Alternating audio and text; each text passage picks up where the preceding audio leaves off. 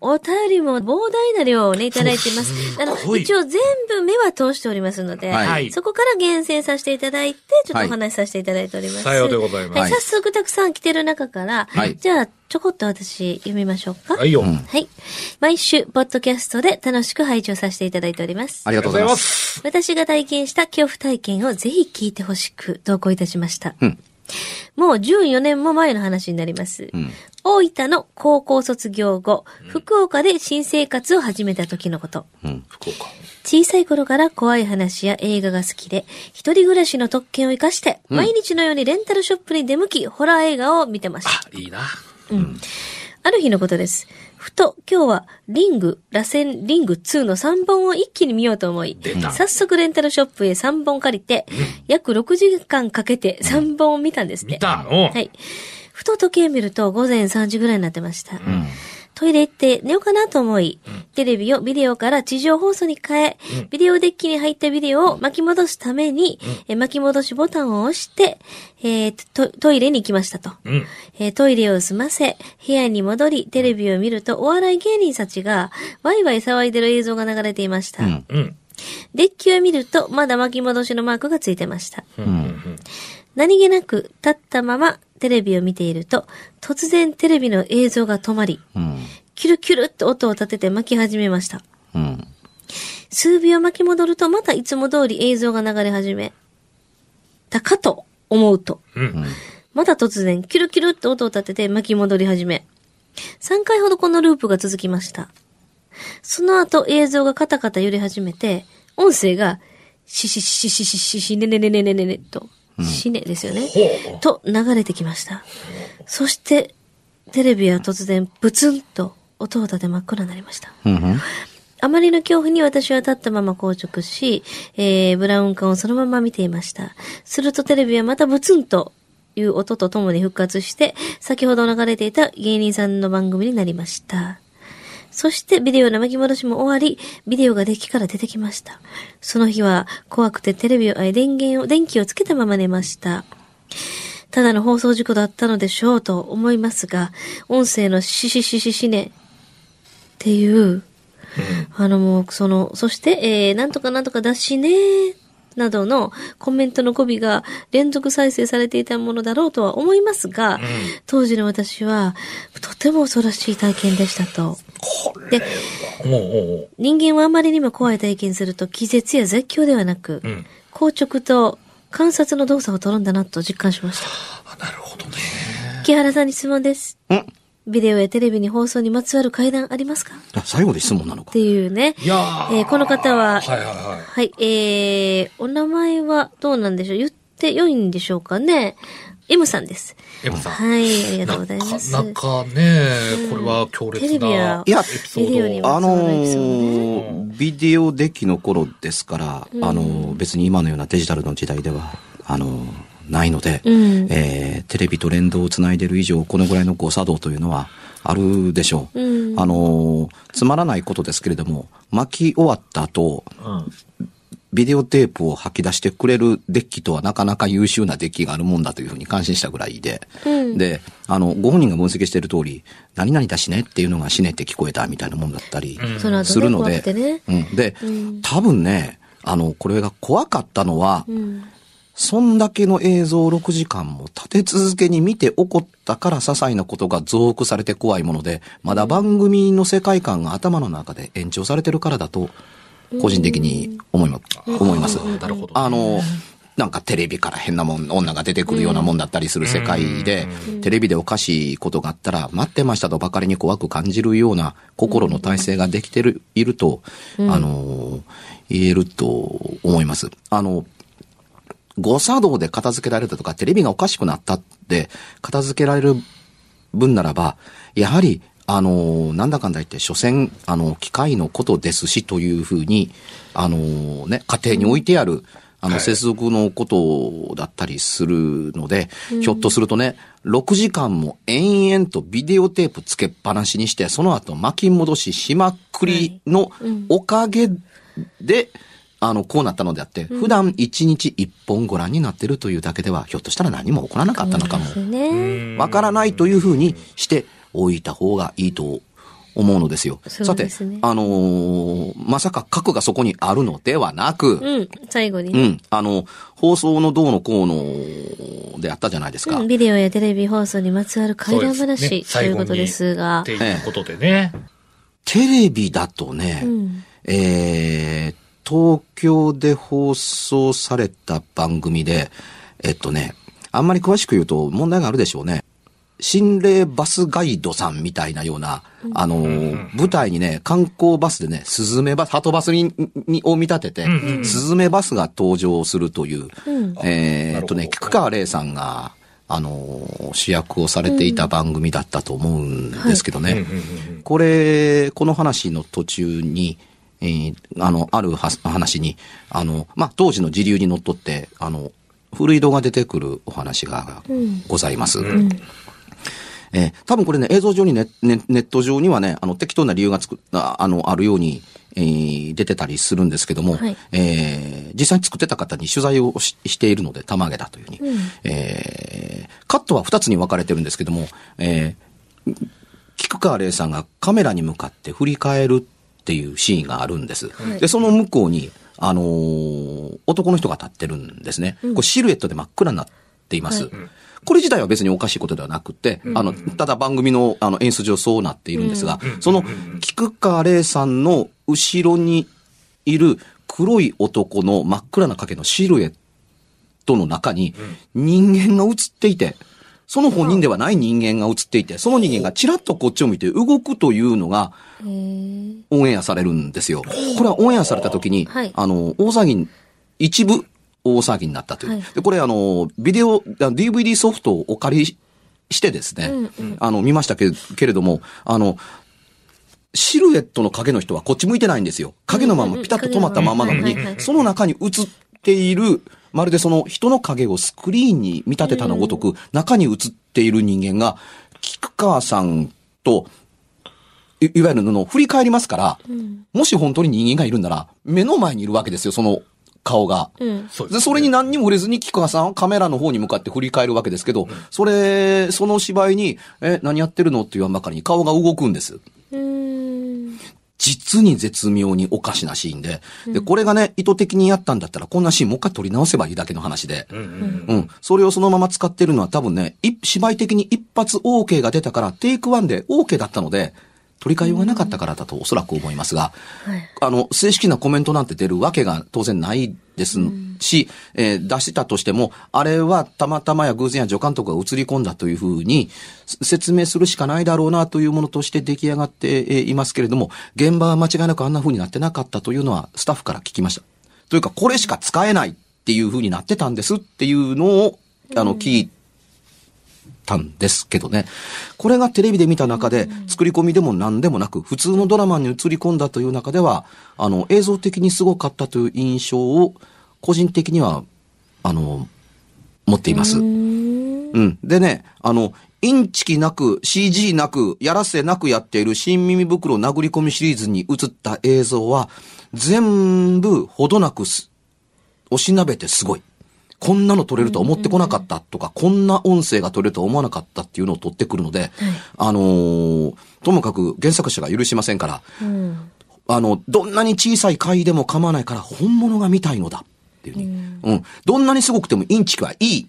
作ったものはいい。加工に用はないと言い続けて、えー現場に行ってもらってるんですけれども、すごかったですね。あのー新耳袋に書いた場所で名前は、ほよく見たら本名には D 駅って書いてあるんですけど、ドアイ駅という駅がある。そこに行ってきた、もらった時に、仕掛けたカメラに音声が入ってたって。うん。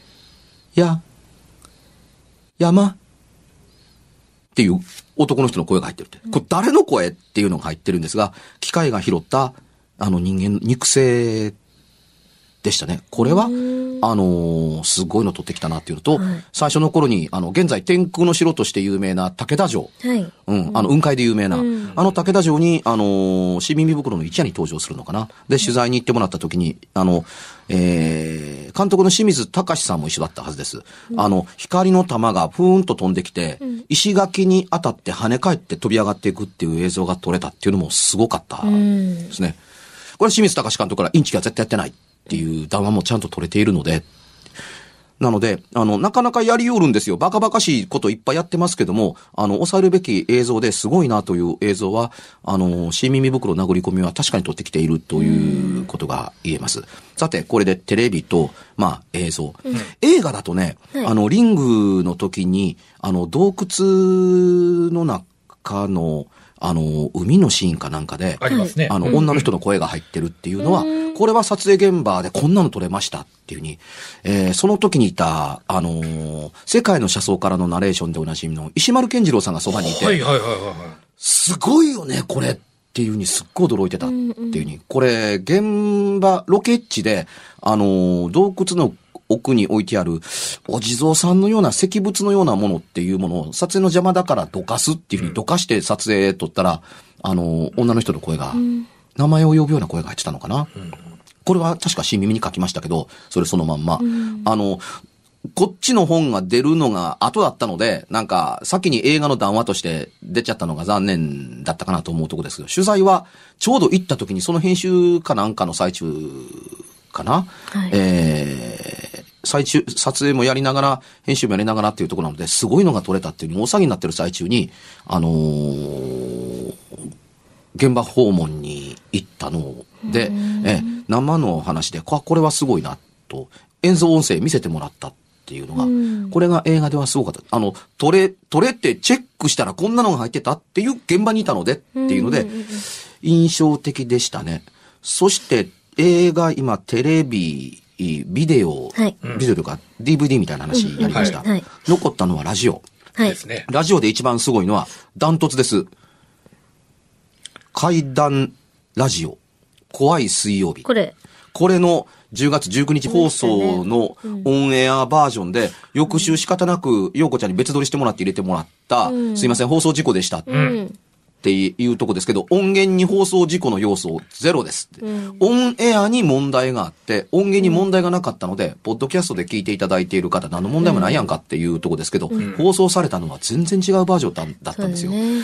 このデジタルの世界になって、ね。うん、消去した別番組の、ん。えーインタビューが日本勝手に入っていなかった、えーね、日月陽子の私のね1ヶ月前の音声が入ってい入て、終わったらぴったら尺ど、ぴったり尺通り、うん。まるで切ってつまんで、貼ってカンパケ。うん。こんなことなんて、中身めちゃくちゃで。送るわけがない。放送の途中で切れてくれた方が放送事故だったんですよ。うん。いや、本当にね、あ私これからどないなる、プツッと切れてコマーシャルに入って、何、はい何？今のだと、うん。あ、なんかデジタル的ミス、あのミスで問題があってっていう分かりやすかったのが、それでは皆様、また来週で終わってる。うんけど、その回にはというか、その前もその後も、日月陽子はいなかった。うん。なぜここに突然登場するかということ込みで、うんあの、すごかった。そうですね。本当に分かんなかったですもんね。どうやったらこんな風になるとか、いくら考えても分かんなかった。うんうん。これはね、どこに取り上げていただいてもね、あの、おかしなことだと思います。で、人間が作ったものを放送、人間の作ったメカニズムで放送しているので、あらゆることが起こる可能性が0%ではないということは間違いないんですが、これを人為的に起こそうと思うと、大変な時間と手間と、しかも割り込みを局の中でやって入れ込んでということを、ディレクターとプロデューサー、その上の人たちが首をかけてやらなければならないという壮大ないたずらだったりします。何の価値もありません。うん。うん。公共電波ですからね。うん。あの、それを分かった上で聞いていただければと思いますけども、それぐらい、おそらくラジオ放送史上、本当に普通のミスで、ミステイクとかどうのこうのでは、あの、なくって、うっかりでもなくって、うんやっちゃったっていうものでもなくってという、あのーものとして、あのー怪談ラジオ怖い水曜日の、えー、2016年度？10月19日放送分？うん、これはすごい。僕の怪談人生の中でもすごい。ねえ。本当に不我々が思議なでね、、あれこうやっ。て撮ってるもんがそういう形でね、うん。まさか送り出されるなんて思ってもみないもんね。うん。実際にリスナーの皆さんから。うん。聞くまではね。でもね、言い方変えてみると、あのーそれほど驚くべきものは少ないというところですね。あのーああ、うん。えー、とある、あのーハイホテルに行って、あの、芸人さんが撮っってきた後ろの天井際に女の人が映って瞬きしてどいていくっていう映像というのがかつてありました。うん。これもすごかった。本物が持っている凄さっていうのがあったとは思うんですけどね。で、僕の知ってる限りほとんど撮られた映像のすごいものは、処分されて残ってないですね。持っているのが怖いというふうに。えー僕の携帯の中に入っているというか DVD に焼き直しましたけれども、あのーとある、まあこれ、いわゆるカメラで撮られたもんですね。うんカメラというか、携帯カメラで撮られたものだったりするんですけど、はい。あのーとある、あの、女性タレントさんはい。と舞台で、あの、一緒になりました。うん。木原さん、私この映像が怖くて、この携帯が捨てられないんです。使うのも嫌だし。じゃああなたの携帯どうしてるのって言ったら、もう一個持ってるんです。うん。で、この携帯に入ってる映像が怖いので、なんとかしてもらえませんかって言ったら、じゃあその映像を抜いたら処分できるでしょって。その映像を抜きますから、あの、それ僕が預かります。本体捨ててください。その映像僕がもらいましょう。あのー僕のけ、僕の方に来たら、その映像、あの、ご祈祷いただくなりなんなりして、そちらが安心する要素としてですよってご祈祷いただきますから大丈夫って。うちはちゃんとやりますんで。映像を見せてって言って、見せてられて、驚いたっていうふうに。あのー学校で友達二人と踊りの練習をしている。ダンスの練習をしている。芸能人ですから。うん。で、あの、カセットテレ、テープをポンと押して音楽を流す。で、一方ね、友達に立っててもらって、ポジションを決めて、携帯を動画モードにして、うん。ポンと押す。音楽を流す。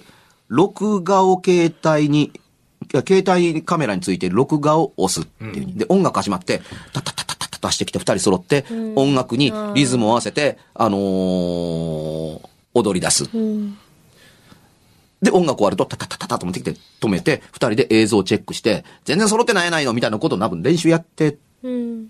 たんでしょう。うんうんうん。これをね、三度目繰り返したあたりか何かで撮って、今撮ったの見てみようかって、パッと撮ったら、音楽が流れ始めた。うん動画ですよね。音楽が流れ始めたら、音楽がピタッと止まったと同時に、ポーズボタンになったんですよ、まるで。画面が止ま、録画なのに、録画した画面が止まったんです。んまあ、携帯ならあり得るじゃないですか。勝手に止まった。画像が止まったままずっと再生されてるんで、静止画像がずっと流されてるんですよねって。うんうんその通り。でそれ画面フリーズしただけなんじゃないんですかっていうとこなんですが、画面左側から、静止画像の中から動画が入ってくるんです。赤いアロハシャツを着た男の人が入ってきて、その女の子と画像が重なるんですよ。うん。うん。画像が重なると、その音、女の子の後ろ側に回ったかのごとく、後ろから手が出てきて、その顔を愛おしく抱きしめて、画像がパッと止まるっていう。ずっと半分は静止画像のまんま、半分は動画のまんま。うん。すっごい画像でした。うん。で、これがね、あの、話が伝わるに伝わって、あのーとあるテレビ番組の帯番組が、これ、使わす、なんか映像ないですかね？っていうので、あ、こんなのは、あのね、市民僕の殴りどうですか？って言ったら他の曲ですからね、みたいな、あの、ことになって、やっぱりね、すごい映像ってないんですよね。みたいな。まだネットから画像を拾うという前の時代でした。うんうんうんうん、まあないんですよねって。そうとも言えないと思いますよって。え、どうして？って。じゃあこれご覧になりますか？って見せたら、うわ声出して動かなくなった。概念が変わった。これ、携帯ですよね？って。携帯でこれだけの画像をを人工的に作ろうと思ったら、うんえっとね、えデータ的に携帯のスペックが低すぎて、うんこんな画像は作れない。うん。ガラケーのそう時代でしょ？うんねうん。こんな画像は作れないって、半分静止画像の中に動画で人間が入ってくるっうん。うん。て、どういうこと？ですよ。うん。で、後ろから、あの、溶け込んで一つの人型になったかなってないかっていうところの女の子の顔のとこに後ろから両手が頭の後ろから手が生えてくるからにょっと2本現れてきて、あの、ガシッと掴むようにして終わるって止まるって。これ、テレビで、でで一回目はね、あの、僕は基本的にテレビにご協力する気はあんまりないんですってお断りして、それが何年か経って、あれが忘れられないからぜひもう一度うん。というので、あの、じゃあね、映ってるご本人が良いというのならば、あの、まあ、言いませんからって、え事務所 OK したんですよ。これいいチャンスだからっていうところですけども、本人が、せっかく忘れてたのに、思い出させないでよ、使うの嫌、名前伏せるのも嫌って言って、うんうんうん。で、絶対断ってっていうので、この話、なくなった。なくなりました。で、その代わりに、あの、音声だけで、あなんね、提供したのが、あのー僕と、あのーね、えー NHK のサッカー解説で有名な、あのー宮沢ミシェルさんとの、あの、対談最中に、痛いうん。うにゃー、うにゃーと赤ちゃんが泣いてる。あれが、あのーはい。その番組、ね。番組バレたかな、これでっていうところですけど、それが行って、うん。あのー鈴木松美えー教授が作った、あのー鈴木温泉研究所に分析してもらって、この赤ん坊の泣き声、あの部屋の中から聞こえてますよっていうのと、あの声帯から発生された音声で、しかもこれ、マイクのすぐそばで喋っていますっていうふうに、マイクのすぐそばで喋ってましたって言ったら、とんでもない。僕の向かいには宮沢ミシェルさんしかいないっていうのと、あの、細い IC レコーダーで撮っていたにもかかわらず、あの、右トラックに入ってて、左トラックに痛いっていう声が入ってない。両方とも僕の声や宮沢ミシェルさんの声、フラットに入ってるんですよ。ライトもレフトも。ところが、痛いっていう音声って、片っぽのトラックしか入ってないんです。ありえないでしょ。IC レコーダーで目の前置いてやって、あの片っぽにボ、あの音声100%入ってて、片っぽに音声ゼロ入らないっていうことは、これどうやって撮ったんですかっていうふうに言われたっていう落ち着きだったりするんですね。これがまあ大体映像にまつわる、まあちょっとすごいんじゃないかな。映像は未だに手元に持ってますけどそ、れ、あれでしたよね。あのートークライブの時とかにええ、ちょこっと。トークライブの時だけ見せても構わないという許可をもらっています。そしたらあれですね、あのー次から開催されるトークライブで、ちょこっとね、また見せていただいたりしたらお客さんも、そうですね。れを見にもし、そう、ね本当に気になる方、うん見たい方は。でしょ？ね。う、うんんいらっしゃると思いますよ。ね自分の目でやっぱ確かめえ。た方がいいんじゃないですか？には見せたこ。となかったっけ？私、あります。見ました。見たよね。うん。えー、っていうのも。ようこちゃんに見せたよね確かにその通りだったでしょ、はいうん、後ろから手こうやってニュート細いて回ってきて。ありました。変な男の人が真ん中あのー赤い赤い人ねそうそうそうそう。うん。入ってきて確かに静止画像の中に動画が入ってきたでしょ、はい。あれ、皆さんにぜひね、ちょっと見ていただけたらと思いますから、まええたトークライブでちょこっと小出しにでもしていたそうですだきたいと思いねま。す。ぜひとも足を運んでいただきたいと。そんなこんなこと言ってたら、もう時間やんか。そうですよ。ですね告知をちょっとしましょうか？告知しといた方がいいね。はいどうぞはい。えー、じゃあ、松山勘十郎から、はいえー、4月9日、えー、拙者が主催する大衆プロレス松山座2017年一発目公演。はい十分準備に時間をかけました。はい舞台は、大阪アンダーグラウンドの聖地、ミソのユニバース。はい。ほんまアンダーグラウンドやで。えええープロレスと、えーバンドのライブのコラボイベントとなっております。はいえー出演するバンドは、えーストロベリーソングオーケストラと犬神サーカス団という、えーアングラ界隈ではもう二大巨頭とされるバンドでございますので、そこと大衆プロレス松山が年間、年間かなっての、えー対バンということで、うん。うん。バンドのライブも持ち時間50分とがっつりやりますんで、ぜひとも皆様、えー足をお運びいただきたいと思います。もう一日中楽しめます。よろしくお願いします。はい。楽しみですね。じゃあ私、はいええー4月は、えー16日に、お。えー姉妹の、えーユニット、セレンシャという、私、妹と、実は、はいはいはい。ね、あの、もともとちょっとアニメ系で、うん。あの、デビューしておりまして、その妹と二人の、えーライブが、痛みオールウェイズというところで、お昼にちょっとありますね。まだ詳細はね、これも追ってですが、あと、えっ、と、5月の20日、同じ痛みオールウェイズで、えーザ・ルーツさんというね、素晴らしいユニットの方とまたジョイントがあります。あと、ちょこちょこチェックしていただけましたら、はい私の情報は。はい。まあ、どんどん増えると思うんで、よろしくお願いしはい、ます。頑張ってください。うん最後に私から、はいえー、3月8日、うんし水木しげる先生の誕生日に、松屋銀座8階のイベントスクエアで、えー、追悼水木しげるゲゲゲの人生展というのが始まります。これ、えー東京終わった後、大阪、京都、神戸、福岡に行くそうですので、でこの追悼水木しげるゲゲゲの人生展という展示会の中に、えー絵馬が展示されています。えー水木先生とゆかりのある、あの、有名著名人48人、の中に選ばれまして、はい。水木先生の夢を書きました。それはもうデーモン小暮閣下からあの、うん。ね、あの、向井さんだとか、あの、はい。ゲゲの女房に出られたあ皆さんから、えー佐野史郎さんに、京極夏彦さん、宮部みゆきさん、荒俣博先生の中に、あの、僕も選んでいただいたので、3月8日、水木しげる先生の誕生日からスタートします。